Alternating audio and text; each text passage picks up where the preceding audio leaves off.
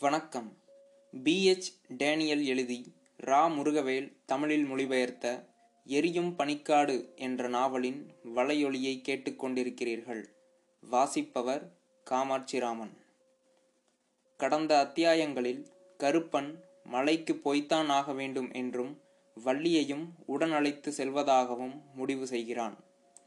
இன்று பகுதி ஒன்று அத்தியாயம் ஐந்து. கருப்பனும் வள்ளியும் மயிலோடைக்கு விடையளிக்கின்றனர். கதை தொடர்கிறது. கருப்பன் ஞாயிறு காலை திரும்பவும் கயத்தாருக்கு சென்று சங்கரபாண்டியனை சந்தித்து தாங்கள் வரத் தயாராக இருப்பதை உறுதிப்படுத்திவிட்டு அம்மாவுக்கும் மனைவிக்கும் புது துணிகள் வாங்கிக் கொண்டு வீடு திரும்பினான். அதற்குள் செய்தி ஊர் முழுக்க பரவி ஊரிலுள்ள அத்தனை பேரும் அங்கே வந்து குவிந்து விட்டனர். மதிய உணவுக்குப் பிறகு ஊர்க்காரர்கள் வாழ்த்தி விடையளிக்க அவர்கள் வீட்டை பூட்டிவிட்டு மகாலிங்கம் வீட்டிற்கு கிளம்பினர். வெளியே வரும்போது முத்தாத்தாளின் கண்களிலிருந்து கண்ணீர் தாரை தாரையாக பெருகியது. அவள் முப்பத்தைந்து ஆண்டுகளுக்கு முன்பு இந்த வீட்டில் முதன் முதலாக காலடி வைத்தாள். பின்பு அவள் வாழ்வோடு இரண்டர கலந்து விட்டிருந்தது இந்த வீடு.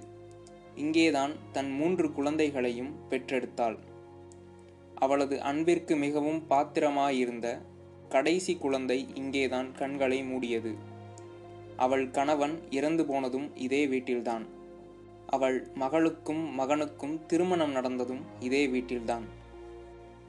அவளது இன்பத்திலும் துன்பத்திலும் பிரிக்க முடியாதபடி கலந்து போயிருந்த இந்த வீட்டை விட்டு பிரிந்து செல்வதென்பது இதயத்தையே பிளப்பது போலவும் தன் உடலில் ஏதோ ஒரு பாகத்தையே விட்டு செல்வது போலவும் தோன்றியது. வயோதிகத்தாலும் தொடர்ந்து வந்த வேதனைகளாலும் ஒளி இழந்து போயிருந்த அவளது கண்களிலிருந்து கண்ணீர் ஊற்றெடுத்தது போல பெருகிக் கொண்டே இருந்தது. கருப்பனும் வள்ளியும் இருபுறத்திலும் தாங்கிக் கொள்ள முத்தாத்தாள் தன் வீட்டை விட்டு வெளியேறினாள். மறுநாள் அதிகாலை கருப்பனும் வள்ளியும் விடைபெற்று கொண்டனர். முத்தாத்தாவிடமிருந்து விம்மல் வெடித்து கிளம்பியது. ஐயோ எம் அக்கா நீ திரும்பி வரும்போது நான் இருப்பேனோ மாட்டேனோ? இப்படி என்னை விட்டுட்டு போறியே மக்கா. இதை பார்க்கவா நான் உசுர வச்சிருக்கேன்? கருப்பனால் ஒன்றுமே பேச முடியவில்லை. அவன் உடலும் குலுங்கிக் கொண்டிருந்தது. வாய் மட்டும் அவ்வப்போது அழுவாதம்மா அழுவாத என்று முணுமுணுத்தது.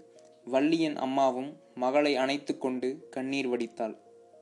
மூத்தவளே பக்கத்து ஊர்லேயே இருப்பேன்னு நினைச்சேனே. இப்ப எங்கேயோ கண்காணாத இடத்துக்கு போறியே. எதுக்குத்தான் இப்படியெல்லாம் நடக்குதோ? எதுவும் புரியாவிட்டாலும் கூட அக்காவும் அம்மாவும் பாட்டியும் அழுவதை பார்த்து குழந்தைகளும் அழத் தொடங்கினர். மகாலிங்கம்தான் எல்லோரையும் சமாதானப்படுத்த வேண்டியிருந்தது. சாலை வளையும் இடத்திற்கு வந்தவுடன் வள்ளி திரும்பி அம்மாவையும் தம்பி தங்கைகளையும் பார்த்தாள். மௌனமாக கையாட்டி விடைபெற்று கொண்டபோது ஒரு பெரும் பாரம் மனதில் வந்து உட்கார்ந்து கொண்டது.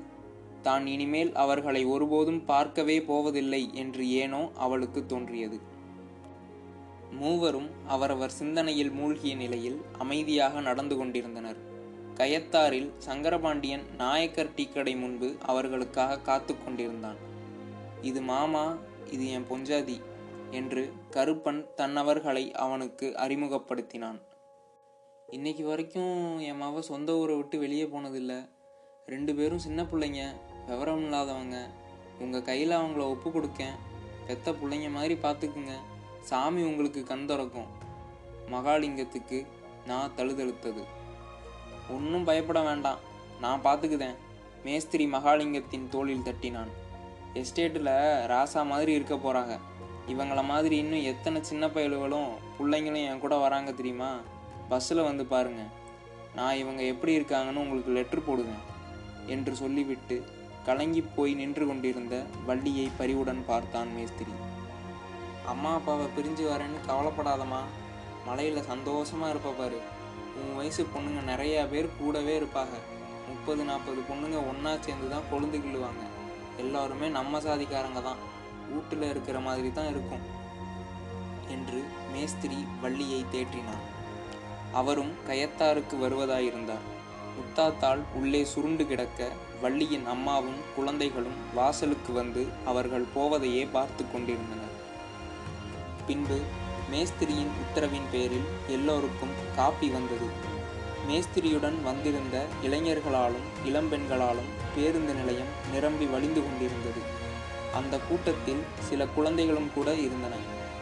அங்கிருந்தவர்கள் எல்லோருமே தங்கள் சாதிக்காரர்கள்தான் என்று சங்கரபாண்டியன் சொன்னதும் கருப்பனும் வள்ளியும் நிம்மதி பெருமூச்சு விட்டனர். அவர்களில் வயது வந்தவர்கள் முப்பது பேரும் குழந்தைகள் பத்து பன்னிரண்டு பேரும் இருந்தனர். மேல்புறம் மூடப்படாத ஒரு பேருந்து வந்ததும் எல்லோரும் ஏறிக்கொண்டனர். குழந்தைகள் பெரியவர்களின் மடியில் அமர்த்தப்பட்டனர். வள்ளிக்கு ஒரு ஓரத்தில் இடம் கிடைத்தது. பஸ் கிளம்பியதும் உறவினர்கள் கையசைத்து விடை கொடுத்தனர். எல்லா புறங்களிலும் ஆட்கள் மறைத்து நின்றாலும் வள்ளியால் வெளியில் நின்று கொண்டிருந்த அப்பாவை பார்க்க முடிந்தது. மகாலிங்கம் எம்பி நின்று மகளின் தோளில் தட்டி கொடுத்துவிட்டு கூட்டத்தில் எங்கோ காணாமல் போயிருந்த கருப்பனிடம் போய்ச் சேர்ந்ததும் கடிதம் போடும்படி கூச்சலிட்டார். பஸ் வேகமெடுப்பதற்கு அடையாளமாக ஹாரன் நாராசமாக ஒலித்தது. மகாலிங்கமும் மற்றவர்களும் கொஞ்சம் கொஞ்சமாக பார்வையிலிருந்து மறைந்தனர். இத்துடன் பகுதி ஒன்று நிறைவு பெறுகிறது. கதை தொடரும்.